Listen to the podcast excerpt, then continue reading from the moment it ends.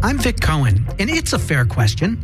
It's a fair question. It's a fair question. I'm Vic Cohen, and it's a fair question. It's a fair, it's a fair, it's a fair, it's a fair question. I'm Vic Cohen, and it's a fair, it's a fair, it's a fair, it's a fair quest, quest, question. Hello, everyone. I'm Vic Cohen, and it is a fair question. This is the show where any question is a good question. There's no such thing as a bad question, and I will be asking some questions today, some very penetrating questions of our very special guest, Gyron Barnes. Hello, Gyron. Hey, Vic, how you doing? I'm well. Am I hearing you okay? Are we hearing him well? In this? We need you right on top of that mic. Okay. Great, great to see you. Now, Gyron and I um, go back a long ways. We worked together on Deal or No Deal. Um, Gyron was the security for Howie Mandel, and he is a professional bodyguard. As we like to call him, a uh, what do we say, bodyguard to the stars. Uh, you know that everybody has different terms. We prefer to be called a protection specialist or executive protection specialist or bodyguard. or secure or mall mall security guard. Oh, no, Paul Blart's here. No, you're the real deal. Now, before we get going here, because I got a lot of questions for you. First of all, are you packing heat? Uh, yes. Okay, so you have a gun on you as we speak. Uh, yes. Okay, uh, can I see it? I mean, not like in a like showing it off way, but we've never done a show. This is our our third show, and I've never actually interviewed someone who's got a loaded weapon. And it, and this could go in my favor because I could be very protected, or I could be very dead.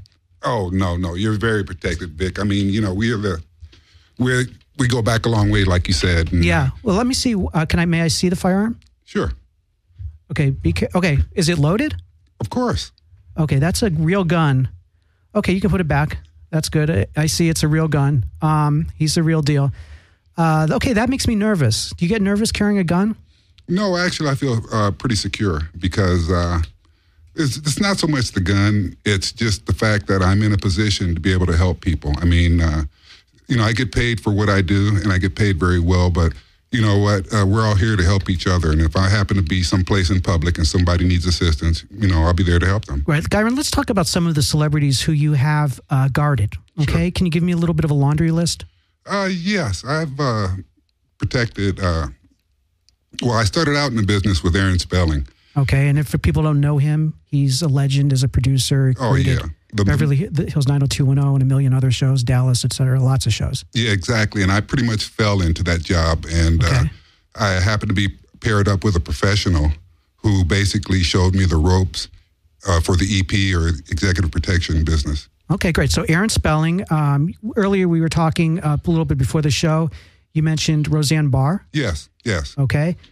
Uh, Paul McCartney, you had mentioned. yes. Okay. And it's quite a list. Uh, Denise Richards, uh, Okay. D.L. Hewley, and, you know, a lot of, a lot of different uh, celebrities. Right. And, uh, you know, on Deal or No Deal, you were Howie Mandel's pretty much his personal security on the show. Right. I was assigned to Howie, but also uh, I uh, coordinated all the other agents that you you know that were there, and uh, so you know our job is multifaceted. Of course, protecting Howie, but also protecting everybody else. Uh, that's Right. one thing that a lot of people don't get is that we're there pretty much, especially out in that type of uh, uh, forest to protect everybody. Okay. Now, would you be willing to take a bullet for Roseanne? Sure, You would. Rosie's a sweetie. You take a bullet to the head? I, you know what? When those type of things happens, that means something went wrong. But ultimately, I'm there to protect. You would take a bullet to the head. I'm talking right between the eyes for Roseanne. you know what? I would rather take it in the chest or another place, but if it happened, If you had your choice of where you could take a bullet for Roseanne, uh, that would be a bullet for anybody. Uh, my my left pinky toe. yeah, okay, no one wants to get shot. No, But that's that's kind of part of the job, right? Your Secret Service, but instead of the president, it's Roseanne. definitely, definitely. Actually, uh, a lot of our uh, training and tactics are based on the Secret Service model. Oh, that's interesting. I did not know that.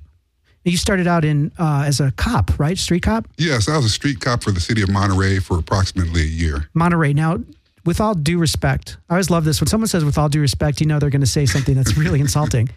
But aren't hall monitor jobs in South Central more dangerous than being a cop in Monterey? You know, uh, Monterey is a very affluent city. Yeah. And very, you know, at that time when I was there, basically most of the uh, crime was burglaries or robberies. Yeah, so you didn't really see a lot. Not a whole lot. Not compared to definitely not compared to Los Angeles. Mm-hmm. But we, you know, we had our moments. You know, we've had murders and and uh, you know bank robberies and things like that. Now, you most of your career, which I find fascinating. We'll get back to the celebrity stuff in a little bit, but you worked in a uh, state prison. Is that right? Yes, because I'm retired. I'm actually retired from the Ca- California Department of Corrections. Okay, and, and for people who don't know, that's basically our prison system. Right, right. And and what what did brought you to prison? Well, you know what? When I left Monterey, uh, I was going to transfer to LAPD, and pri- I had gotten out of the army and I had worked for the city correction for the Department of Corrections for a couple months while waiting to get picked up by the city of Monterey. So when I left Monterey, I had what was called reinstatement rights. So I reinstated to go back to work for the state for you know which is going to be temporary, but I got to like it and uh, it was good money also. Hmm, that's interesting. Now, what is it about? Um, now, there's a lot of that we see on TV about prison life, and I don't know how much of it's true or not. And so it's really cool to talk to you about it because I know you're you're pretty open about whatever goes on in that environment. One of the things that I always hear or think about, I think about this too much, maybe. Um, w- is it true like guys are just masturbating 24 7 in prison? Well, not necessarily 24 seven, but uh, usually when the lights goes off, that's when everybody, uh, you know, they get they break out their fifi bags and uh, They break out go what? at it. A fifi bag. What's a fifi bag? Well, basically, a fifi bag is either a T-shirt or a towel that's folded and configured in a way to where uh, a man can apply it to his appendage and get satisfaction from it. So it's a it's a t-shirt vagina. Definitely. Okay. Or if they like it rough, you know, they get a towel. W- What is, what is it called? Just ejaculating in your tube sock because that's what I usually do. Really? uh, Is there a name for that? What's her name? Because it's that- not Fifi, right? Well, yeah, but you know what? That'd be just like uh, uh, getting a crack whore off of uh, Fifth Street out here, or or going to the Mustang Ranch in Nevada. You know, I mean, they look down on you if you just have a tube sock. Really? Is, so do all the guys have Fifis? A lot, most of them, yes. hmm And and so is it? I mean, like after a while, you could probably crack that Fifi in half, right? I mean, You know, it's a lot of sperm. I imagine. You know, I haven't really had the uh, experience of handling them, so uh, Do you know how to fold one? Because I I would pro- maybe I'd benefit from that myself. yeah, I do know how to fold one. Okay, maybe after the show you could show me and Jeremy. No problem. Now, it Jeremy's just running the show today, producing. hey, Jeremy. Now, it just depends if you like it rough or if you like it easy. You know, we can use D- different folds for for what you like. definitely. Oh, okay. It's, it's tailor made. That's good. Now, um, w- do you think it's fair to say? I, I hear this, and I don't know if it's true or not. Like, tell me that a lot of men go into prison straight, they have gay love, and they leave straight. What's your take on this? my take is this: I think if if if, if a person is gay, you know they're gay, and whatever uh, I don't know uh, name that they attach to it or rationale that they use for it, you know, I guess it's okay for them, and it makes them feel better about it. But I think for the most part, uh, most guys who go into prison that are straight come out straight, and they don't even uh, they have their fifi bags. Okay, so that's how you know the straight ones because they got a fifi bag. What if your fifi bag has a mustache on it? I guess that would mean maybe you like both, right? Uh, it could be yeah, or they have a Tom Selleck, uh, you know, uh, Thing. fixation. Yeah. Okay, what's the uh, craziest sexual, not violent, but just let's say in a consenting, loving prison kind of love making way uh, situation you've walked into? Well, I've I, you know I've walked into guys in broom closets. Uh, in prison, they have a lot of places that they call the blind, Okay, and the blind is a place that's uh, away from prying eyes of staff. And uh, so you got your laundry rooms, you got your water closets, you have certain areas of the institution of that of itself that people can go and not be seen for, you know, maybe a, a minute or two. really, that's all it takes me. So that's perfect. Yeah. Now, I mean, I mean, what can you do in a minute? you know what? They can do a lot, apparently, because, uh, you know, so- a lot of times you walk around and you just happen to go, walk by. A lot of times you know what's going on because they usually have somebody watching for them. and so once you work in a prison, you know, you, you become a great obser- observer of human nature and, and mannerisms. And so you, Um, okay, you know what? I want to just real sorry, but uh, Gordon, you're, we got some great information from you. This is I'm loving the interview. I want anyone listening who'd like to get on this, uh, and if you're listening in prison, you got a question. We got a lot of prisoner listeners. Oh. Numbers 800-893-9562. That's 800-893-9562. Again, I'm talking with Gyron here, Gyron Barnes. I like to call him uh, bodyguard to the stars, celebrity bodyguard. He likes to call himself an executive uh, something or other. but I, I like. I think it sounds sexier for the exec for uh, you know. Say, I think you need to change that, Gyron. Rethink that. You know what? And, and I, I do, but a lot of times, see, you get a lot of posers out there. So Right. that's the first thing that they come out with. And uh, that's one thing in our industry that I'm a member of the North American Bodyguard Association. And these, Who guards them when they have a meeting? is there another? Is there one higher? there's no no higher. You know, we're, we're omnipo- omnipotent Right. when it comes to that. I didn't even know that there's a society. It sounds like the conventions would suck because it would be basically a bunch of guys and lesbians, right? I mean, what would go on with the security guard convention? No, no, no. Uh, Like I said, we're, we're not security guards. We're executive protection agents. And Executive production. Sorry, I, that might be insulting you. I don't mean to. Yeah, no, and you know, here's here's the thing. You know, uh, one of the things that the NABA stands for are standards of, of, of uh, excellence for the profession because you get so many guys. How many celebrities have you seen that become total train wrecks and they have security around them? You know, and those people, for the most part, are not professionals, and but we get lumped in with them. You know, but we have some some true. Uh, uh, leaders in our organizations, leaders, mentors. Well, you really are. Um, I mean, there are crazy people out there, Oh, definitely. and so your job is serious. Yes, it is. And uh, I think you're right. A lot of the media, mm, they just security people kind of look like the background, like as if they're just props. But they, you really become very involved in the celebrity's private life. Uh, you know what what's going on, who to look for. Definitely. And and you know, most of a lot of people don't see that there's a lot of lot of work that goes into uh, protecting someone. You know, uh, you just see people show up. You may happen to see people show up with security, but there's tons and tons of work that goes in to uh, uh, preparing for that that appearance. Right. Well, again, if you're just joining us, which would be right now, like listening live, if you're just joining us and you've been listening from a download, you're really fucked up because we started this thing a while ago. And uh, where have you been? It's been rolling on your computer wherever, and you haven't been here. That's that's unusual. They're on the Fifi Bag site, They're in a Fifi bag. There probably is a website. How do you spell that? F I F I? FIFI. Okay, great.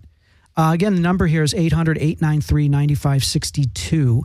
And um, now in prison, um, and this is a fair question. And I, in the show, I ask pretty much anything that I think is a legitimate, fair question. Sure. You got a lot of men who are rather attractive, I would imagine, just like men are. Some are attractive, some aren't. Have you ever, just kind of being around prison life, found a man, an inmate, attractive? No, I've never. It's a fair question it's a fair question, and uh, because it is in the air. I've never s- I've never uh, found any you know attractive, but there are some uh, guys that come in who've been altered. You know, their hormones have been altered, and you got to take a second look. Sometime you got to do a second glance. You're telling me that their penis has become a vagina? No, I'm telling you that their body. You know, they, they come in, you know, they're going through different stages of, of sexual reassignment, as they call it. Oh, okay. And, uh, you know, you, like I said, when I first started working there, I had to do a double take because uh, So okay, you know what I'm hearing here. With I think you're trying to say this, and you can let me know if I, I'm rephrasing what you're trying to say. There are men who have gorgeous breasts, and when you see their breasts, you get very turned on. you don't And hold on, this is what you're saying, and then you can tell me if I'm right. get, okay. you see these breasts and you're like, holy shit, man, that chick's got a, I don't like the term, but great breast. I'll just say breasts. Okay. And then you look and you see the rest and you're like, wait a minute, I can't be thinking that. Because attached to those beautiful, delicious breasts I want to fondle, if I could, and we weren't in prison, there's a penis that's getting enlarged as I look at it.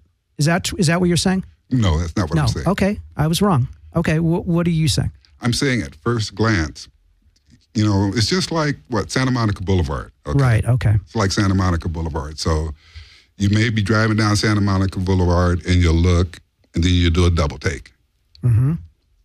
Okay, so you get now.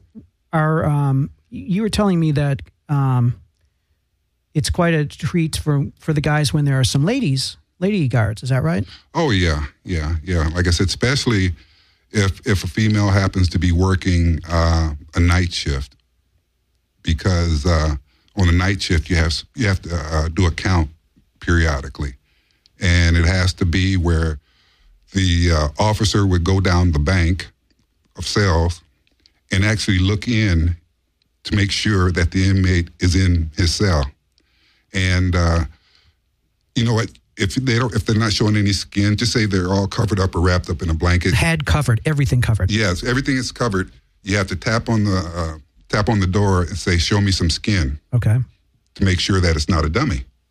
And uh, so, a lot of these guys they take advantage because that's the only female attention, I guess you could say, that they're getting while they're there. And so, a lot of times they time their uh, masturbation to the female's uh, count. Huh. And uh, is that that's considered an honor for the lady or Well, I don't know if it's so much an honor, but I mean, you know, I guess the rationale from the inmate is that, you know, he's taking whatever he can get. really? Yeah. And do they ever time that with you when you've been visiting? you know what? That's sort of like, especially if you're with what's called a fish or a new officer working. What's a fish? A fish is the term for new officer. Yes. Okay. And so if they know you're a fish, uh, they'll, they'll uh, do what they call bust in your eye. Okay. Is that where? Okay. And uh, busting your eye means that uh, when you're doing your count and you happen to look through that, uh, you know, four by 12 foot window to see if the inmate's in there, you know, he's exposing himself, you know, and he may be manipulating himself. And And then they, and so they see the shock and surprise on your face and they laugh and they said, aha, I busted your eye. right. Okay. That's that's considered comedy and humor. E- Definitely. Okay. Good. So if I um trying to think, I, I guess out here we do, that's just not part of life. No, no, no. There are more uh, diversions. Yeah. Now you you've told me when we were talking earlier that part of your job as a um, professional is not to really share. You know, you need to keep celebrities' lives private. Sure. You're the ears and eyes. You see what goes on. Right, and see, but part of what they pay for is our discretion, you know, also, and uh, you know, we like I said, we professionals hold themselves to a higher standard. You know, from me, you you'll never see a tell-all book or, you know, me disclosing anything intimate about uh, anything that I've seen or heard. Now, having said that, tell me the funniest thing that ever happened uh, with Roseanne. You know, nothing's really funny. Roseanne's a sweetheart. Matter of fact, her whole family is. Uh, uh, her, her mom, you know, I call her Booby. You know, she's uh, your your typical Jewish mother. You know, always making sure that I'm fed and and uh, you know I have a blanket when I'm staying there at night. And uh, you know, she comes in and it's like, you know what? I'm being paid to be taken care of by a Jewish mother. Well, she she seems to like tend to marry a lot of people that are just around her, like you know. And Didn't does- she marry her bodyguard? Wasn't that Yeah, her you- first I think husband or you something? might have. Did we have a call? I thought I saw something up here a minute. No, we do have a call. Let's throw that in. Hello, caller. Drop call. Yeah, hi, Oh, there you are. How are you? What's your name? uh, Steve. Steve. Thanks for calling. I have a question about, um, you know, I've seen that Heidi Klum is uh, dating her bodyguard now after uh, her breakup, and I was wondering, um, you know, does Guyron did, does he pretty much date? And uh, is it is it assumed that if you're a bodyguard for a single woman or someone who's recently broken up, that you know you can make love to her? Great question. You want stay on the line, um, Gyron, You know what? I mean, there's been some women that I would love to make love to. Roseanne. Uh, It's a fair question. Roseanne's a sweetheart, but like I said, there's some some beautiful Nice dodge. women. Go on. And uh, you know what? That just wouldn't be the thing to do uh, for two reasons. Number one, uh, it's just not professional, you know. And a lot of times, you know, I've heard of that happening periodically. You know, I've heard rumors about different uh, guys, and but they're usually gone, you know. So you lose your your livelihood also, or you lose that client. Right. Um, So if Heidi Klum wanted to make love to you, you would pass. Uh, yes. Gyron, I, I don't believe you. I think you are so full of shit. No, well, I mean, if- no offense, but if I were allowed, the needle would be buried in the red. You would go down in her in two seconds. Not if I was working for her, no. Come on. would you would you just use your napkin or towel or t-shirt Uh, no, I have a, a a woman, so Aaron, you know what? I think uh, this caller is really making a good point, and that is that you're full of shit. Mm, you know Because because I know you, I've worked with you. If Heidi Klum's one of the most gorgeous women in the world, She is, and actually, I've had the opportunity to work. There were uh, a couple years ago. Matter of fact, when we were doing Deal or No Deal, uh, there were her and her seal were filming a uh, Volkswagen commercial in downtown L.A. yeah, and it was just for the German market. And uh, I was ass- assigned actually to seal, but Heidi was there, and so I've been around Heidi Klum. the caller is asking, Steve is asking a very specific question. He's saying Heidi Klum makes a move on you. She's single. She wants to make love to you. What do you do? If Heidi Klum wants to make love to me and I'm working for her, Right. no. Okay. I don't. I still I don't would think believe that you. that would be. I would think that that would be part of it. I would think that if somebody were in that situation Mm. and you wouldn't make love to them, I mean, part of part of you know, guarding their body would be to physically be as close as possible. That's actually a good point, Steve. Well, you know that's close protection, but it's not in the contract.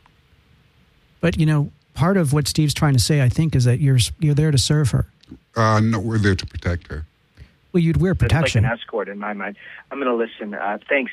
Thank you, Fascinating Steve, for the to listen. call. I Thank you. appreciate it. Thank you, Steve. Thank you. Thank Again, the number here is 800 893 9562. I'm talking to celebrity guard. he hates that. Bodyguard. Bodyguard to the celebrities. Guy Ron is here. Um, if people want to follow you. You're, on, you're kind of all into technology, right? You're on Sure. Facebook, Twitter. Yes. Okay, great. And uh, my uh, Twitter page is uh, Big Daddy G number one. Okay. Is that what they called you in prison? no? No, comment. No comment. No comment. um, now, you're single, right? yes. I- Is the stereotype true? I mean, y- you know, the cop working the crazy hours, seeing he comes in feel like innocent and wanting to save the world and maybe 10 20 years later he's bitter, he's seen the dreck of society. He he's turned into a miserable he- man because of just society's taken him down. I mean, is this you know, broken marriage? Is this the norm? You know what? It does happen, you know, but I think, uh, especially nowadays, uh, you know, that stereotype was pretty much, and, and divorce is still prevalent in, in, in law enforcement. And, but I think that, uh, you know, it, it all depends on how you deal with it. You know, you have to find diversions, uh, things that interest you outside the job. You know, if you're a cop 24 7, yeah, you're going to burn yourself out. And, you know, that, that opens up the door to a host of uh, problems. Have you ever been married? Never been married. No, legally, no. Close to it? Close to it, yes. Really? Yeah, yeah. Do you think the job got in the way, the career? It's not so much the job got in the way. It was just that uh, I'm a commitment phobe. hmm Ironic that you, for a career, kept people committed behind bars, yet you yourself have a commitment problem.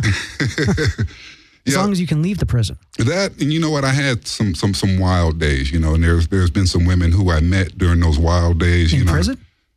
No, not in prison, outside prison. Actually, well, I worked with a couple. But anyway, uh, there's been some wild days, and you know how you look back, you know, as you get older and you think about that one that you maybe you should have settled down with. And, and, Right.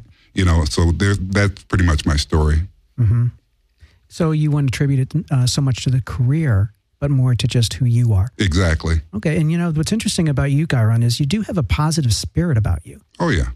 you know, there's a still um, like a glitter in your eye, you know, a sense of like um, an enjoyment of life. There's, I don't, you don't seem down about really anything. Well, you know, because I've been down. You know what I mean? So this is what you're seeing is the other side. Well, tell me about the downside. What what was that like, and what was going on? Well, with, with me, there was just, uh, you know, when I worked for the city of Monterey, Monterey was uh, like Snow White, as you well know. It probably is still Snow White.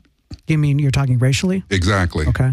And uh, when I was growing up, you know, I'm a child of the '60s, and I don't know how you how you feel about it, but the way I view it is, to me, in my lifetime, that was the time where people, the races, were pretty much all together. All the people, my, young people my age, black, white, brown, yellow, whatever. You know what? We were. Our, we were in a, had a different conscience, and it was all about everybody getting together and, and getting along, you know. And uh, so that was how I viewed the world until I got to the Monterey Police Department.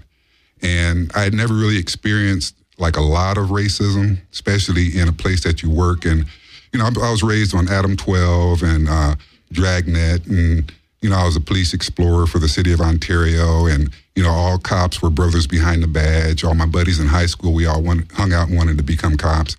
And when I got to the city of Monterey is when I really ran into racism on the department, you know, from uh, the people that I was serving with.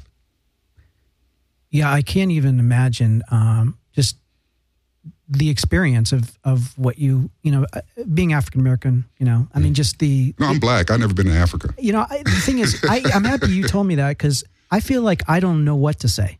It used to be like you know, ten years ago or five years ago, I feel like I'm the squarest kind of. You know, when you say you're square, that is square. You know, like I don't you like black. Okay, well, I think that's like the new thing. I guess it's not that new. No, black is black came before African American. I never got the African American thing because I think of people who living here as American. Exactly. you know? Exactly. I mean, I just went along with whatever. Well, y- and you know the, the genesis of black. I mean, that's what we always call ourselves. But remember that song by James Brown? Brown "Say It Loud, I'm Black and I'm Proud." Mm-hmm. You know, that pretty much established it, etched it in stone. You know, and basically that was about, uh, you know, self-esteem and feeling good about yourself and being proud of who you are. I, th- you know, it makes perfect sense to me. I mean, you know, white, black. I mean, that's that's what people. You know, no one cares if they're called white.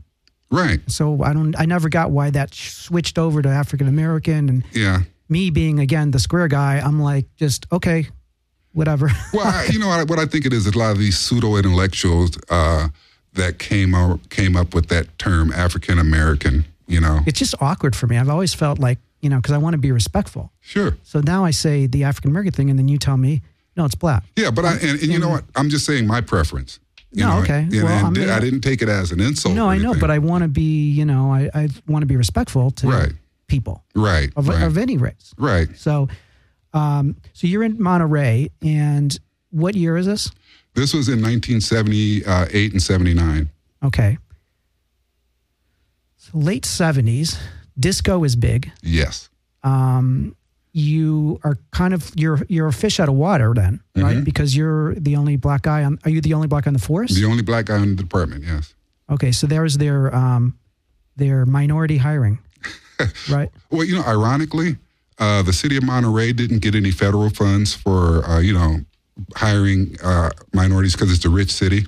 You know, and actually, how I got hooked up with the city of Monterey is I was a military policeman. I was in the army, assigned to Fort Ord, but I was assigned for a while to the Presidio of Monterey detachments. That's the defense language school. Okay. and, and it's right smack dab in What's the middle. defense language? I don't know what that means. Well, it is. It's where they s- the military and ac- at that time, actually, the the entire federal government sent everybody who was either in the military or who worked for the federal government who had to learn a foreign language. Oh, okay. that's where they sent them. I see. You speak a foreign language? no, Okay. but somehow you were there. I was there because I, I was a military policeman. So Oh, I see. Okay. yes, And um, so when you say there was racism, uh, what what exactly was going on? And by the way, if you're again just tuning in, um, 800-893-9562 is our number. 800-893-9562. 800-893-9562. I've got Guyron here. He is a um, I like to call him celebrity uh, I what do I call you? Celebrity personal guard to the cele- celebrity well, you said bodyguard to the stars, right? Bodyguard to the Stars. That's right. Gyron Barnes here. So uh, we were talking about the lowest point in your life, and you said it was when you were an officer, uh, city officer in Monterey. Right. Um, you're the only black officer in the force. What was going on racially that made you aware that there was a problem? Well, you know, when I was there, I had like the highest stats as far as uh, felony arrest and, and arrest period. And I was very proactive, uh, you know, being born and raised in Los Angeles, you know, you see, you're more aware of, of criminal behavior when, you you know, it's easier for you to spot it.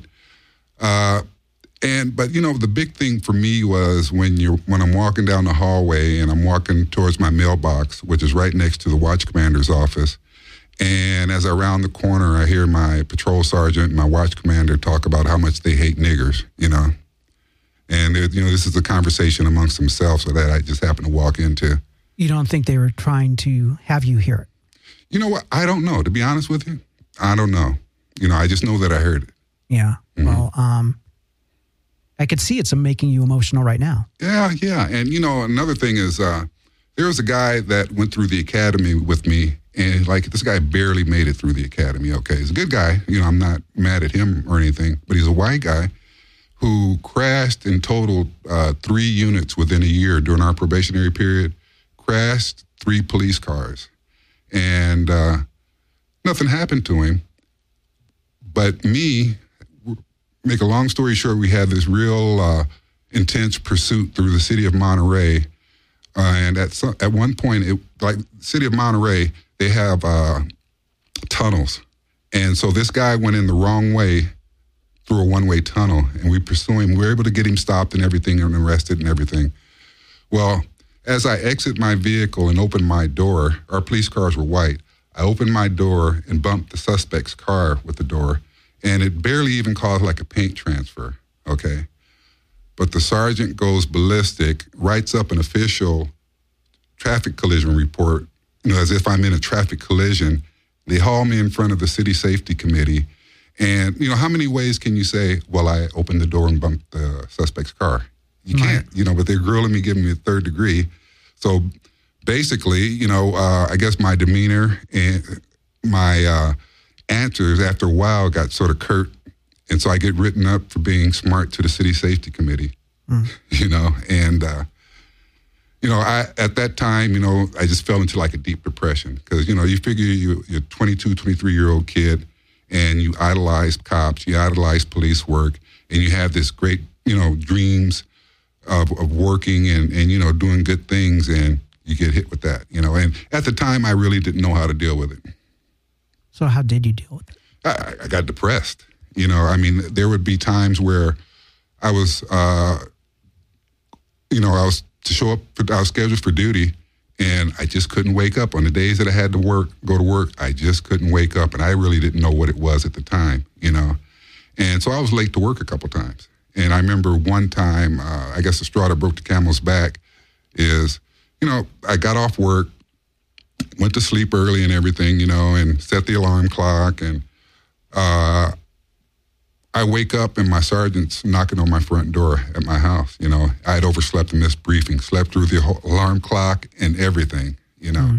And like I said, I know today that I was depressed. I didn't know that back then. I just couldn't figure it out. So what happened? Do you end up just quitting? Well, I was given the option to resign in lieu of termination.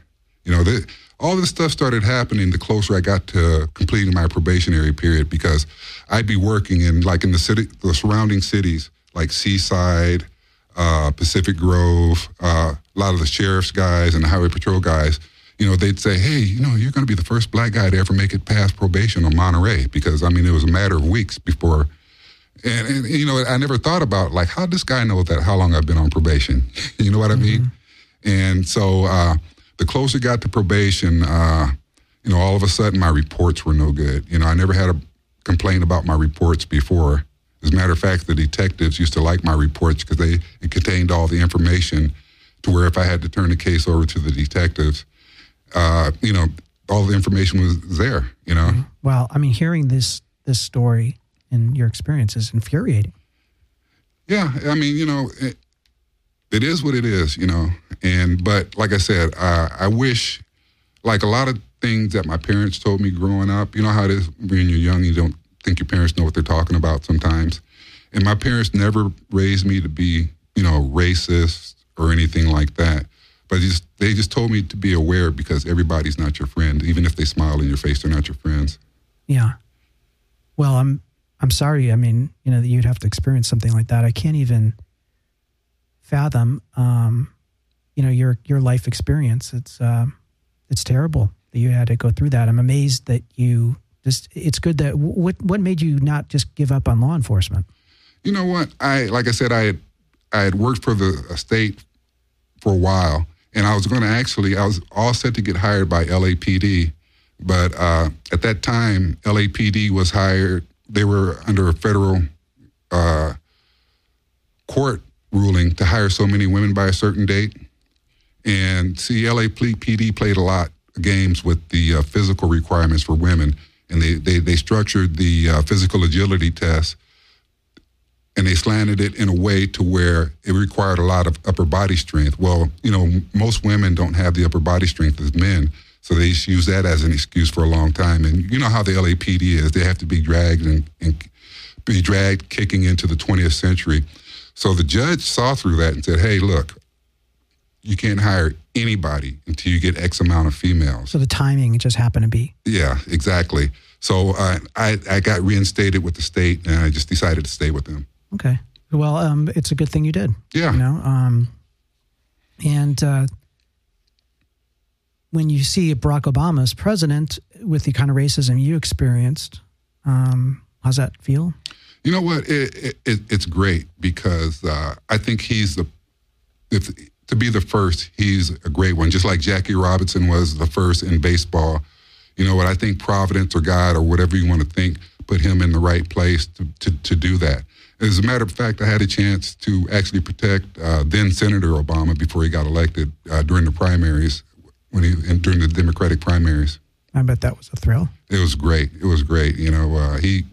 It's funny. I have a picture of, of uh, him and I together that a photographer took, and uh, we we had prepared for his arrival. And uh, you know, for some reason, he just walked up to me and he said, "Hey, I really thank want to thank you for being here, and I appreciate what you do." And he shook my hand, and the photographer was right there at that moment to capture the picture. Yeah. Would you've ever thought with your, I would guess the answer is no, with your personal experience in Monterey, that you'd be sitting there talking to this man who eventually became a president? No, no, not at all, not at all. Yeah.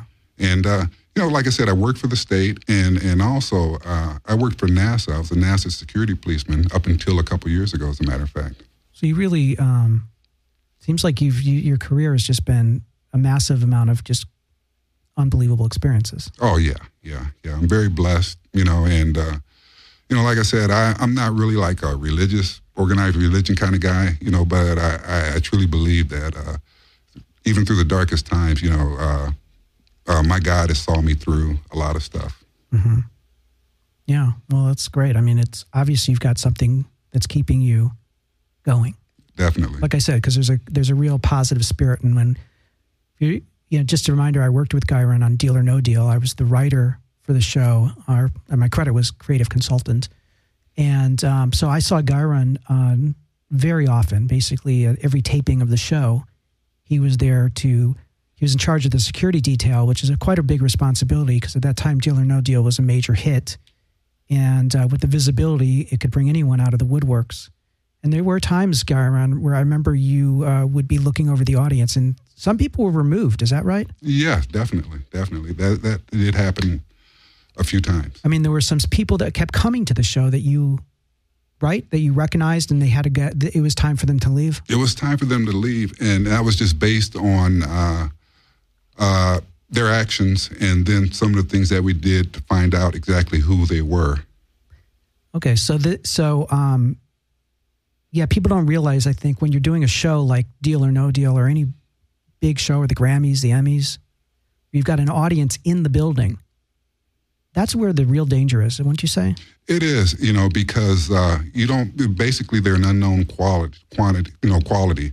Yeah, and, yeah, right. and, and, you know there are certain things in place you know like uh, as you probably noticed uh, the magnetometers and the wands and stuff and Yeah. and you know uh, inspecting the, the the purses and the packages and all that kind of stuff and uh, see that, that was a multifaceted of course it's for security reasons but also you know especially when it came time for those uh, the, for our first uh, million dollar uh, winners, you know, we had to.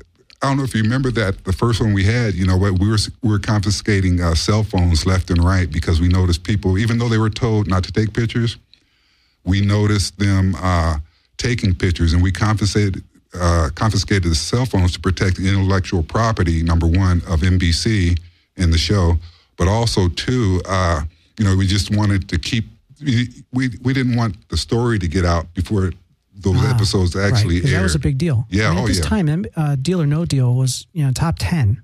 I mean, the amount of millions of watching, millions of viewers was impressive. Mm. Oh yeah, definitely, definitely. And you know, like I said, so uh, you know, a lot of people. This sort of gets back to my original point. They just see us there in our suits, standing around, what, or what they perceive to be standing around. but there's so much more to to our job, and protection is a part of it. You know, protecting bodies are important, but also protecting the the show itself. That was important to us also. Yeah, that's actually a very interesting point. It's not just the personality, but every aspect. The NBC's hiring you. Definitely. Protected their show. Right. Didn't think of that. I forgot about that with the cameras and all that. hmm So um, we were talking earlier on the phone briefly about this evening, and I said to you, I asked you if you do body cavity searches at your job, and the, when you, you know when you've been at the prison, how many years were you there? I was there 13 years. Okay, so, and that was in Chino. Yes. Yeah. Okay. Yeah. And so I, you know, as a comic and um, you know, I'll we, we all make jokes about body cavity searches, but obviously, I mean, none of us have really ever had one. I mean, very few people actually have.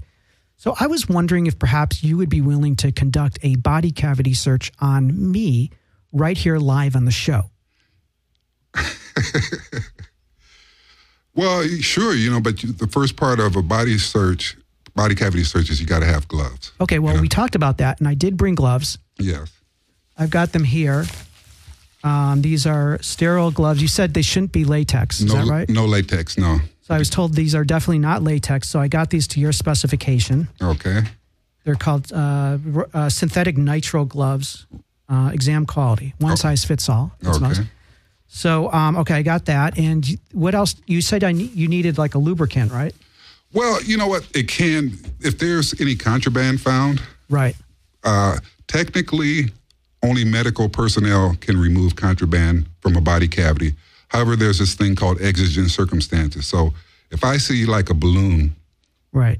up there and it's ruptured and it's filled with narcotics, well, exigent circumstances state, you know, dictate that I try to remove that as soon as possible for your safety. Okay. Well, I brought some. Uh, I brought two different lubricants. I brought um, petroleum jelly because I wasn't sure if that's what you needed. And then I got a KY, um, but I got the warming jelly just so I can use this later if I want. Um, you know, I didn't want to waste the money on just one exam. so um, let's do this. Let's see. Uh, why don't you take me through the motions? If you need to come over by me, you can just put your headsets down and use my mic. Okay. And um, I'm going to experience, if you're just listening, um, Gyron Barnes, security guard to the stars, a former um, uh, prison guard uh, who conducts bo- did, conducted body cavity searches for how many years would you say you did that? 13 years. Thir- how many? 13 years. How many bodies do you think you've had your hand in? Uh, not too many in, but I, I've inspected a lot of anuses. Okay, great. And I'm happy to say that I guess mine will be the last one on the list for, for today. I hope so. Yes. Okay. you- If you're just joining us, I can describe what's happening. Um, he's putting the gloves on. These are sterile gloves. Um, this is what you'd be doing in prison.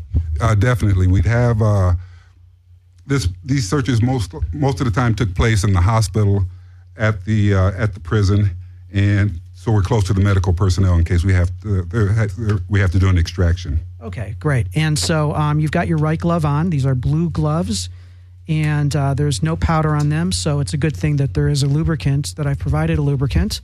But hopefully, we won't find any contraband. Oh, okay, that would be good. But um, getting into the spirit of this, I'm willing to go the full mile. Okay, so give me directions as to what I would do if we were in a, preci- uh, you know, the, the, let's do it. Okay. All right. First, uh, uh, inmate Cohen, I, I need you to take off your shirt. Okay, okay, I'm taking my shirt off.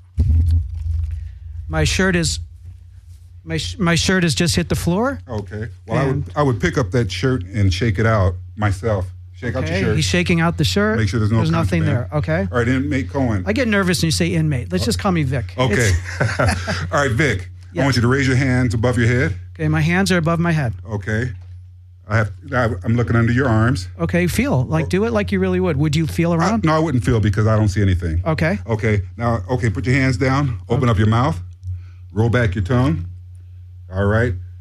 And my right. mouth is open and my tongue is back. Okay. Now, with your index fingers, grab both sides of your mouth and.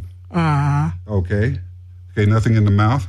All right. Inmate Cohen, uh, take off your pants okay. I'm uh, and hand them to me. okay. I'm taking off my pants.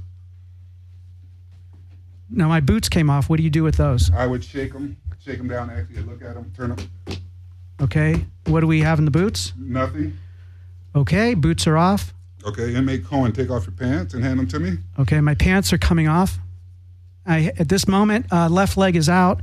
Now my right leg is out. I'm now I have my wallet. I have my wristband. I have my watch on and a bracelet. Should I take that off? Okay. Oh, definitely. Yes. Okay. You're. What are you doing? You're going through my pants Going right through now. your pants to make sure that there's no contraband contraband or meaning weapons, narcotics. contraband means narcotics. Yes, narcotics or anything that you're not supposed to have. Okay. Okay, she could be kites, what they call kites, which are prison letters that are sent back and forth. Is that a problem? You can't. co- You can't communicate. well, a lot of the gangs use them to communicate hit lists and, and okay. stuff like that. So the mail's uh, monitored. definitely. Okay. Okay, make Quan, let me ha- have your, your underwear. What about my socks? Do you need the socks Uh, off? that comes later. Okay. So you want my underwear off? I want your underwear off. Okay. My underpants are off. Okay, hand me your I am underwear. completely. Uh, Hand me your underwear. okay. I'm beach. I'm reaching down and I'm getting on my underwear. Okay, hand me your underwear. Okay. I've just handed my underwear to Guyron. And I've inspected his underwear. Okay. What did you find? Nothing. Nothing. No skid marks. No skid marks or anything. Okay. No contraband. No contraband. Okay. All right, Vic, hand me your left sock. Okay. I'm I'm handing him my left sock. I am completely naked except from the sock on my right leg. Okay. What are you doing? This sock is clear. Okay, and what does that mean? Clear, no No contraband. contraband, no weapons. contraband meaning drug, meaning drugs or letters. Drugs, illegal con- communications. Okay, I'm totally naked except for one tube sock on my right leg. And let me have that. Okay, I'm taking that off right now. I'm peeling. It is now off. I'm totally naked in the studio. Okay. And this sack checks out okay. All right. Now, what I want you to do Yes, is raise your arms, put the arm, your hands out to the side. like this. Yes. Okay. Okay. Squat down. Okay, I'm squatting down. Oh, excuse me. I forgot. It's been a while. All right. I need you to raise your, your scrotum. Okay, I'm raising my scrotum. Okay. I'm looking at your scrotum. Okay. He is looking at my scrotum. okay. Drop your scrotum and hold your dick. You called a dick in the That's prison? what we call it. Yes. Really? That's the Yes. official name. Dick, yes. Oh. Okay, I'm holding my dick. Okay. There's nothing secreted in those areas. No.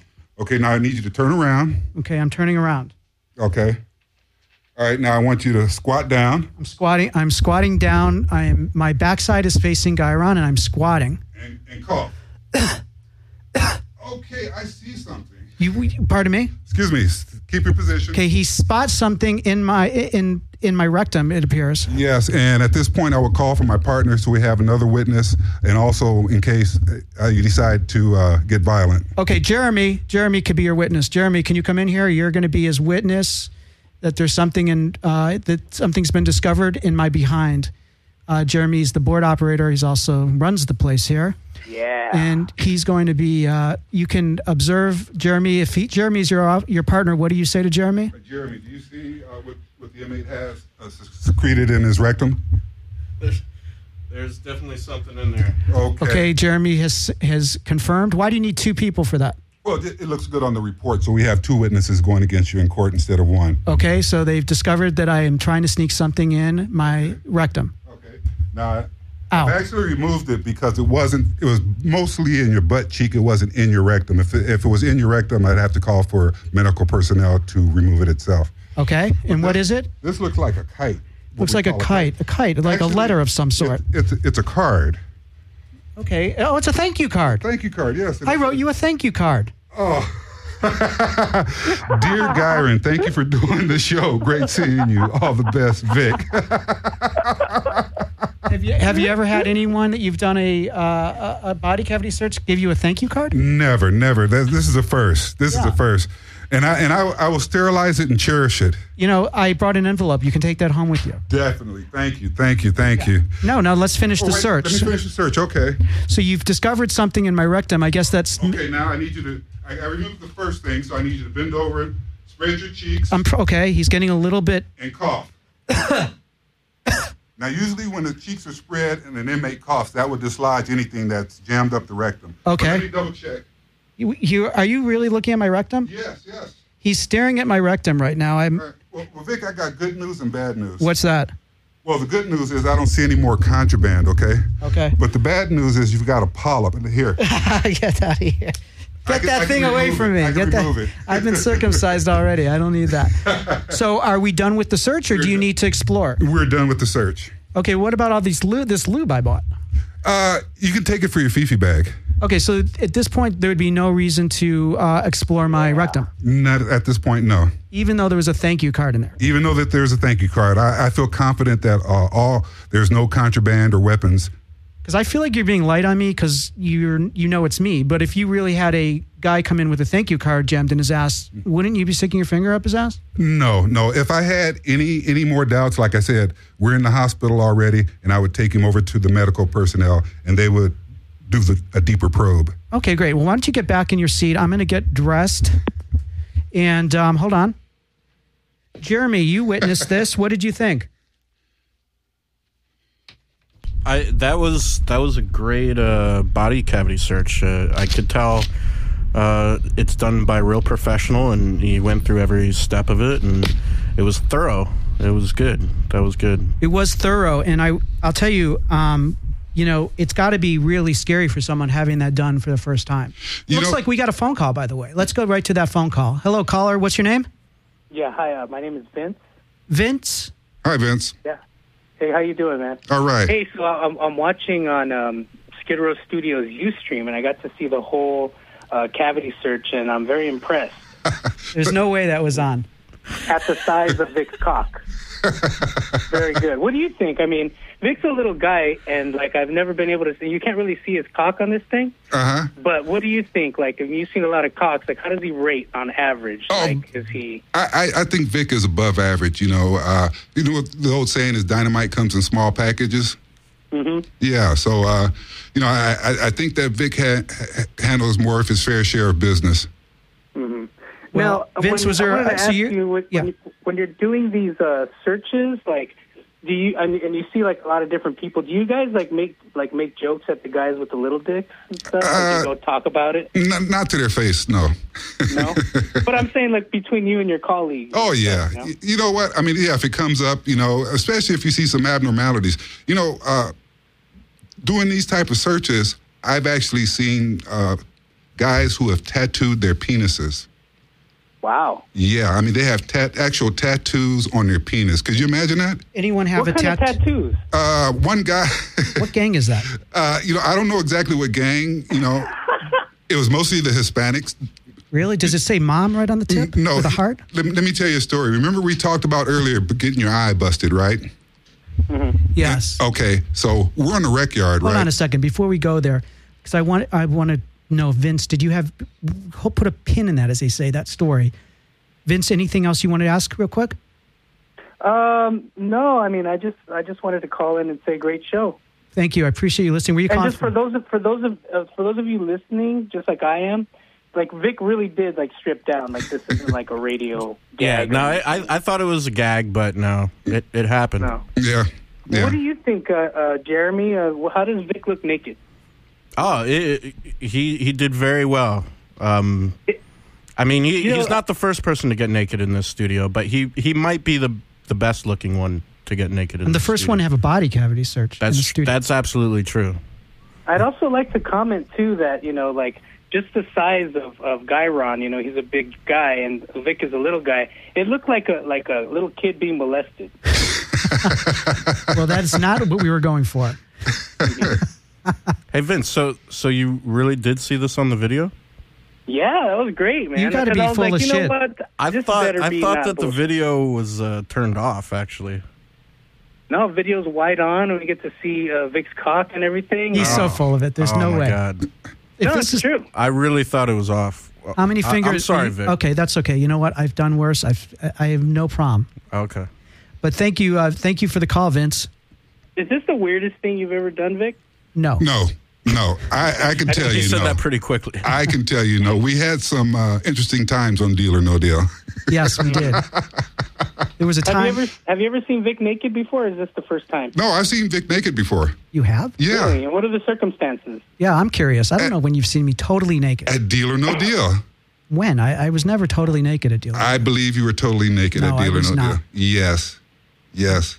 I, you'll have to talk to me after the show. Neil. I don't remember. I think that there was one time the closest I got, I was in a pair of Daisy Dukes, and because the girl, the 26 models, that was her costume, and then you Uh, That- handcuffed me to a pole. That was one. Yeah, yeah, yeah. And then you uncuffed me because you felt that that would be considered um, im- false imprisonment. Yeah, and see, once again, protecting my client and protecting the show because I mean, I know you and Howie are are great friends and you guys have worked together for a long time, But you never know. You no, know, but the funny part about that story is Gyron was also the one who locked me to the pole. and then suddenly he's worried about false imprisonment. yeah. It, well, see, the thing is, it just went on for a long, long time. Well, that was the joke. That was part of the joke, you know, when you see me in, I mean, not that anyone wants to see it, right? yeah, but I mean, come on, that was an inordinate amount of time. I felt sorry for you. Yeah, thank you. I didn't bother me. Okay. I actually enjoyed it. It was fun. It was a funny get. it- the joke was that they, they ax, they tricked me into uh, handcuffing me to a pole where all the models would walk by and I was wearing their outfit and um, these very tight, small shorts. And And, and, and a lot of models, you got pictures with a lot of models who were posing next to you with their Daisy Dukes and your Right. Daisy Dukes on. Right. But it went on for too long, I guess, Yeah, t- for my for your taste. for my taste, yes, Yeah, that was a that was a great show. it was. It really you- was. Do We um again if you want to uh, we're going to be wrapping up pretty soon here, but if you want to give us a call, the number is 800-893-9562. That's 800-893-9562. Um Oh, I- Vic, yes. one thing. Did you know? I don't know uh, if you've ever had like international uh, listeners, but I do know for a fact there's a lady listening in New Zealand. Her name is Maya Jones. Oh, are you doing like a shout out? Uh, if that's appropriate, yes. We have a listener in New Zealand and two in Australia that I can see right now. Right, and then Wow. that that's that's Maya. Christos is in Australia, and I believe it. Hans is in Australia also. My Really? body So you're bodyguard. bringing in a little bit of a national flair to the show tonight. Oh yeah, and that's you know the our, our bodyguard association. You know, I put a shout out on the page, or I put an announcement on the page, and, Oh, and those really? those are actually members that are listening to the show right now. Wow, that's fantastic. Yes. I'm very excited. Um, are any of them cute and single? uh, Because evidently they've all seen me naked on the video. Maya's married, but Christos and Hans, Hans, I'm not so sure. I, I don't know their status. Okay, is Hans a guy? Yes. I'm not interested in that. Okay. But thanks for thinking of me. All right. Well, you know, this is Hollywood, man.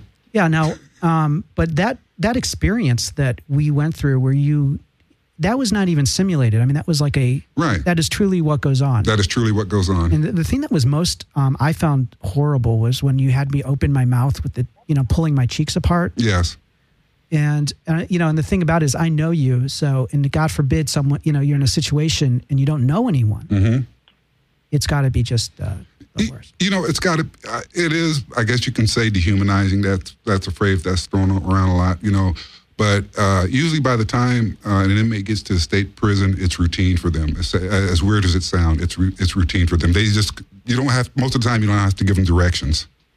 now tell me um, in all seriousness how many men do you think you have been inside and uh, i mean that not off the clock i mean on the job how many men have you been inside uh, with body cavity searches Uh, Over the I've, years. I've given body cavity searches, thousands probably, but I've never been inside because once again, only medical personnel can go inside and actually remove something from uh, from a body cavity. okay so you've let's say then you've you've looked inside thousands of men's Yes. behinds Yes. Yes. You've seen thousands and thousands of rectums. And I've Can you seen say that with me? Uh, thousands and I've seen thousands. thousands. I, have seen thousands and thousands of rectums. Just like what was that? Uh, the astronomer billions. Wait, I need you to say it one more time. This is our for our promo. okay. I've seen. I need you to repeat after me. I've seen thousands. I've I have seen thousands of men's rectums. I have seen thousands of men's rectums. Oh, look at this. We've got a phone call. Um, go ahead, caller. Hi, this is Gus. Hey, Gus. Hey Gus. Uh, I, I wanted to tell you uh, this apparently is not the craziest thing you've done, but this is the craziest shit I've heard on radio in a long time. That was What? fantastic. That was some fun, strange stuff, although the video is going to haunt me for days. You really did not see a video. I'm gonna fucking kill Jeremy. I'm gonna. You're gonna. It depends how, how honest you want me to be, but it's. I make I make cry myself. That was like anti porn, whatever. it- but but that was. God bless this show. That is fantastic. You guys are great. Hey, Gus, I want to thank you for calling. And um, Gus is a good friend, and um, he's also the host of a Sunday show, um, Weekly Wrap Up, right? Yes, yes, sir. Sundays at uh, at four o'clock. But you guys, I mean, you, you were hysterical. You guys were wild. That is that is the crazy. I also want to know how long you had the card in your ass. That's the last question I have. That's a great question. I could barely read it because the ink had bleeded. Evidently, it's hot in the studio. No, actually, um, Yeah, I, I, I tucked it in my ass uh, right before we walked. I walked into the studio. I did, and uh 'cause you know, and I and I folded it. And you know, at first I had it too crunched up, and it was starting to cut into my rectum. So I had to pull it uh, There's out. not an art department person here to take care of that. yeah, we were low budget here. I had to do it myself. and um, in the card, just so you know, Byron, that card was brown before I put it in. Oh, okay, okay. Because the card is brown. I was wondering, you know, Yeah. but Yeah, that was and and I made sure I was tidy back there definitely, definitely. because I'm a professional. Yeah, I mean, no, he no. cleaned himself up for you, dude. That's nice. well, and, I actually you know, did. There was no odors or anything like that, you know. What a testimonial! Can I can I use that on my J date profile? There you go. When body cavity searched, Vic had no odor. no odors. So, um, Gus, I you know I'm happy. I'm really happy you called in, and uh, it's great to hear your voice. And uh, thanks for listening. It really means a lot. Nah, Ah, no worries, man. It's a great show. You guys are hysterical. Have a have a great uh, great rest of it. I don't want to talk over my time. All right, thank you, Gus. Thank you, Gus. That is Gus. So, uh, God, now I'm blowing his last name. Jeremy, August. Ken, Isn't it a Gus? Huh? Ga- Ken Gus August. right? So Gus August Ken, but we call him Gus. And his show is great. And he's a brilliant. He's got a brilliant mind. And he's a really funny guy. He, and he's also uh, I am part of a podcast with him on Saturdays, Guy Ron. Oh, really? Maybe you could come by and give all the guys. Uh, yeah, it's called Bad Advice. Bad advice? It's on Saturdays at 4 p.m. Okay. Yeah, you could come by and and stick, you know, look up everyone's ass Right, right. and Well, I- see what you see. You know, you might find something. well, actually, I will be in town on Saturday. Come to Okay, think of well, maybe not this Saturday. I'll let them know. it. Okay. So, um, we're gonna just finish up here real quick. But you had, you were telling me a story, and I said we're gonna put a pin in it, and I just I wanted to give you that opportunity to share that. Okay, well, you know, like like I said, we had talked about the whole thing of getting your eye busted. You know, And for those of you who forget, that's when the an inmate is uh, looking directly into the guard's eyes as as the inmate is masturbating. e- either masturbating or exposing himself. But uh, we were on a rec yard movement one time, and you know, all the inmates are out there lifting weights or, or playing basketball or running laps or whatever they were doing. So this one inmate goes, he goes, "Hey man, you want to see my bird?" You know. And you know, sometimes the inmates they have like pets, you know, like they'll have like a bird that they're feeding and nurturing, and you know, Right. And so I said, "Yeah, man, let me see your bird." Well, this guy pulls, unzips his pants, and pulls out his penis, and he had an eagle, the face of an eagle, tattooed on his penis. And um, I'm I'm not really sure how to react to that.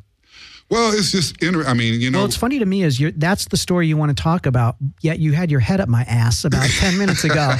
That's just par for the cour- for you. That's just a normal day at the That office. is- But you're going yes. to tell me a great story about a guy who had an eagle head. You had your head on my ass, guy. Ron. uh, uh, no, not necessarily up your ass, but I was definitely inspecting. You, You know, definitely saw my sphincter. well, I, I did as I was trained. Yeah, I saw your sphincter. Yeah. How did you think it looked? Well, it wasn't quivering, you know, so I know you're straight. No, that's a joke, right? I don't know what goes on in prison. Thank you, God. You know what? It's not like Oz, but a lot of stuff does go on. Yes. Well, we're going to wrap things up here. Um, I want to thank you for being here. Um, And Gyron, before before I put a, as I say, like a little ribbon around it, and we close the show. Is there anything you wanted to add that we kind of missed, or that you think's important for people listening to, to know? Sure, you know, and, and like I said, this gets back to my industry, uh, the protection industry. Uh, there are many, many professionals out there that, and and like I said, ninety nine point nine percent of the things that we do for people are, is not known because it's not. Uh, you can't see it, you know. And I'm talking about the immense amount of training that we undergo, uh, the preparation once we get a client, and uh, we design a, uh, a protocol for their exact needs. And you know, we have some really, really talented uh, professionals out there, and you know, I, I just feel blessed to be a part of. Uh, I mentioned the NABA because you know I have the ability. Again, can you remind us NABA what that stands for? Oh, North American Bodyguard Association. Okay. You know, I have the ability just by getting on the phone, I could protect, I could ha- arrange protection in any city, in any state, in the country, and just about any uh, country in the world. And it's not just about calling people and say, "Hey, show up." These are vetted professionals. These are uh, are the cream of the crop, uh, the most ethical and vetted people in the industry, you know, and that's what that's basically what I want to get across. You know, we're, we're more than guys that just stand around in suits. We're not the guys that you see on TMZ, you know, uh, slapping cameramen. You know, we are professionals. Yeah, and also I just want to thank you because um, while you did give me that body cavity search, and that was obviously playful and fun, at least for me, because I don't get a lot of attention sexually these days. So Okay. for me, it was quite a thrill. Uh, no, I'm kidding, but no, but we were, you know, it was obviously a lighthearted moment. But you're a serious guy, Oh yeah, and you take your career very seriously and definitely. you take what you do seriously. What we did, that was just something that you're that was back in your past when you worked in in the prison system, which you've been away from for a number of years. Right. Well, that and also, you know what? Uh, I mean, just the relationship that uh, you know, you, Howie, Rich, And that's Howie Mandel, Yes. who you were working with on Deal or No Deal. Yeah, and Rich Thurber, you know, one of the biggest things in the business is not so much the personality, it's their inner circle or the people that are around them, you know, because for whatever reason, a lot of times we're viewed as a threat. But you people, you know, you guys were just so welcoming and b- you never told me how to do my job. You know, you never told me how to do my job. There were, as you well know, there are certain times when I brought concerns and, and had a had a contingency plan to deal with them, and you guys said, "Okay, no problem," you know, and so uh, you know that's rare in my industry. You know, that's very rare in my industry, and so you know I, I'd do anything for you guys. Well, that's really um, nice, and and I feel the same way, and I'm sure Howie and Rich do as well. Rich Thurber was um, also a um, creative consultant on Deal or No Deal during the run of the show, and he's also um, a producer and um, works with Howie exclusively. Mm-hmm. And, and you know, e- even the executives for the show, uh, for Deal or No Deal, you know, it was the same thing. You know, and you know, a lot of times uh, security people, especially in that setting, we're viewed as outsiders because you know we're not union or we're, we don't have a technical craft or a trade to contribute to the show. And a lot of times we're looked as outsiders, but you know, Deal or No Deal was so welcoming. I mean, we were invited to everything that the crew was invited to. You know, and uh, you know, I still have my bicycle, as a matter of fact. Yeah, that's great. Yeah, um, one year everyone got a deal or no deal bicycle on the cr- on the staff, as well as a bunch of other stuff. It was we were giving away stuff to the audience, and it turns out everyone on staff also got what everyone in the audience was getting, Exactly. and it, that was an amazing experience. Yes, it was. And very- People on that show were extraordinary, including Scott St. John, the executive producer, and Michonne Nix, and everyone else. Yes, and you know, like I said, that's from from my perspective, from what I've seen and done in the industry, unheard of. Yeah, to include you and not treating you like outside help, but really you're part of the family and the staff. Exactly. Yeah, and um, I talked to Rich, and I actually texted Howie to let him know. I actually left a phone message letting him know you were going to be on the show, and I'm sure he got a, a kick out of that because uh, you know we haven't. Uh, he remembers you very well and speaks. You know, Gyron's Gyron. We know who Gyron is. Right. So, um, and the show's been off for a number of years. You know, three years, four years. So, um, you know, you you definitely left a, a very good impression, and and and you're you're a great guy. Oh, you thank really you. are Thank you. and it was uh, very nice of you to drive all the way out here from. Uh, he lives out. I'm not going to say where because you're in security. We don't want to give your location away. But Yeah, we can say the high desert. okay, uh, the high desert, and um, so we're going to wrap it up here. I want to again thank you. I, I don't want to end it, but we kind of need to. Sure, sure, I Now, understand. Um, Jeremy, anything you want to add before we say goodbye? Anyth- I, it- that was that was very interesting. It's very I, I always like to understand what goes on behind the scenes and and to meet someone that is truly behind the scenes and making sure that uh, you know everyone's safe and, and things like that. It's it's interesting. Did, did you get the sense? Did you think that Gyron gave us enough of a sense of what really goes on? I mean, I think there's many things he probably can't tell us, um, which makes sense. But you know, I meeting someone like Gyron, and uh, you know, um, I feel much better about uh, those situations. You know, he he definitely seems to know what he's talking about. Yeah, and, and out of respect to Guyron, um, obviously on It's a Fair Question, I like to ask a lot of questions that potentially could be uncomfortable. Right. And but out of respect to what Guyron does, and I know he told me ahead of time he's not going to take personal questions about his clients. He'll he'll mention them, Sure, Mm. and I wanted to respect that. sure. So and and you were true to that. oh yeah, that and like I said, that's part of what we paid for is discretion. Yeah, and like, like you said, you're not gonna see see Gyron on TMZ, right? No. I mean, the one thing that Gyron shared with me about TMZ and some of these other shows is that sometimes the celebrity will act like they're annoyed by the paparazzi. Oh yeah. On purpose. But but they're actually the paparazzi kind of has to it's kind of like a dance. They have to read the mind of the celebrity, right? Right. Well, and also too, like you, you know, uh, you you'll get a publicist or an agent involved, and you know, s- sometimes the star is in on it. Sometimes, a lot of times, the star isn't. You know, but all of a sudden, you know, we've we've done this massive uh, preparation and advance work, and the proper papar- paparazzi shows up in these places where, like, come on, you know, they have to have some type of inside information. Like a school or Yeah, yeah, a school or, or yes, that's all I'll say. But you're you were telling me that uh, you have to make sure that sometimes you have to let the paparazzi get their shot, even though the celebrity may be appearing to be upset. They're going to be more upset with you if you don't let the shot happen. Well, you know, it, it, it's a dance, you know, and I do what I can. You know, uh, there's different uh, techniques that I can use to, if, you know, like if it's an intimate shot with with a celebrity and their child, you know, they're not getting it. You know, they're not getting it. But I mean, there's just certain things. I mean, you know, you know, there's certain things that you can control and certain things that you can't control. You know. Right? What was Paul McCartney? Uh, what was that about? Uh, Paul McCartney is just you know part of his uh, protection team while he, he was here in town. Mm-hmm. Great guy, great guy.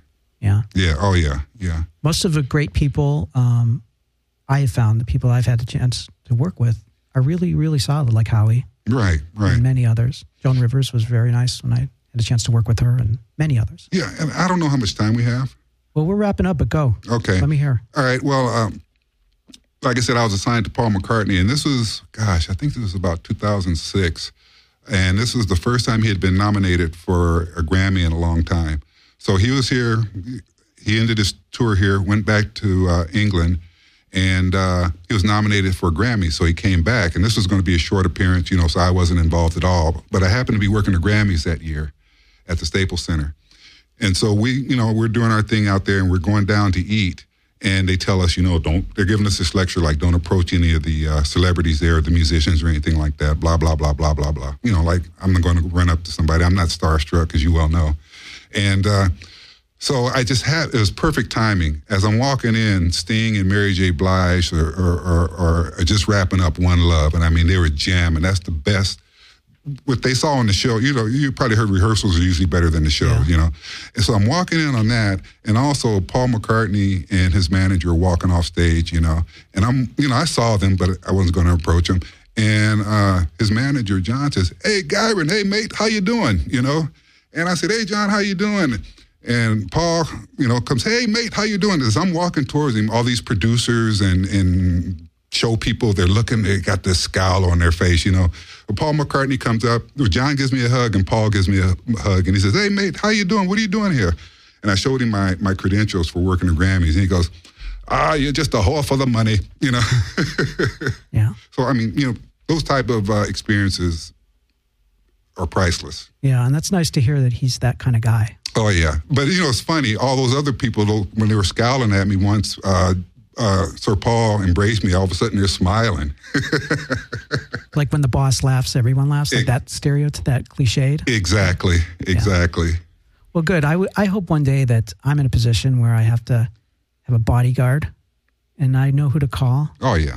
because you're re- you're a great guy, Gyron. You really are. Well, thank you, Vic. And uh, and I can't thank you enough for being here on the show, and also with all of you listening, thank you very much for uh, listening live, or if you've been download if you've downloaded this show, I want to thank you. Also, I want to thank uh, Jeremy. He's uh, runs the show. He's he can- runs the whole deal here. Thank you, Jeremy, very much. And uh, hopefully, uh, please come back, download some more shows, subscribe, share with your friends. We want to keep building and growing. And um, once again, this has been Vic Cohen, and you've been listening to It's a Fair Question. Thanks, everyone. I'm Vic Cohen, and it's a fair question. It's a fair question. It's a fair question. I'm Vic Cohen, and it's a fair question. It's a fair, it's a fair, it's a fair, it's a fair question. I'm Vic Cohen, and it's a fair, it's a fair, it's a fair, it's a fair, it's a fair quest, quest, question.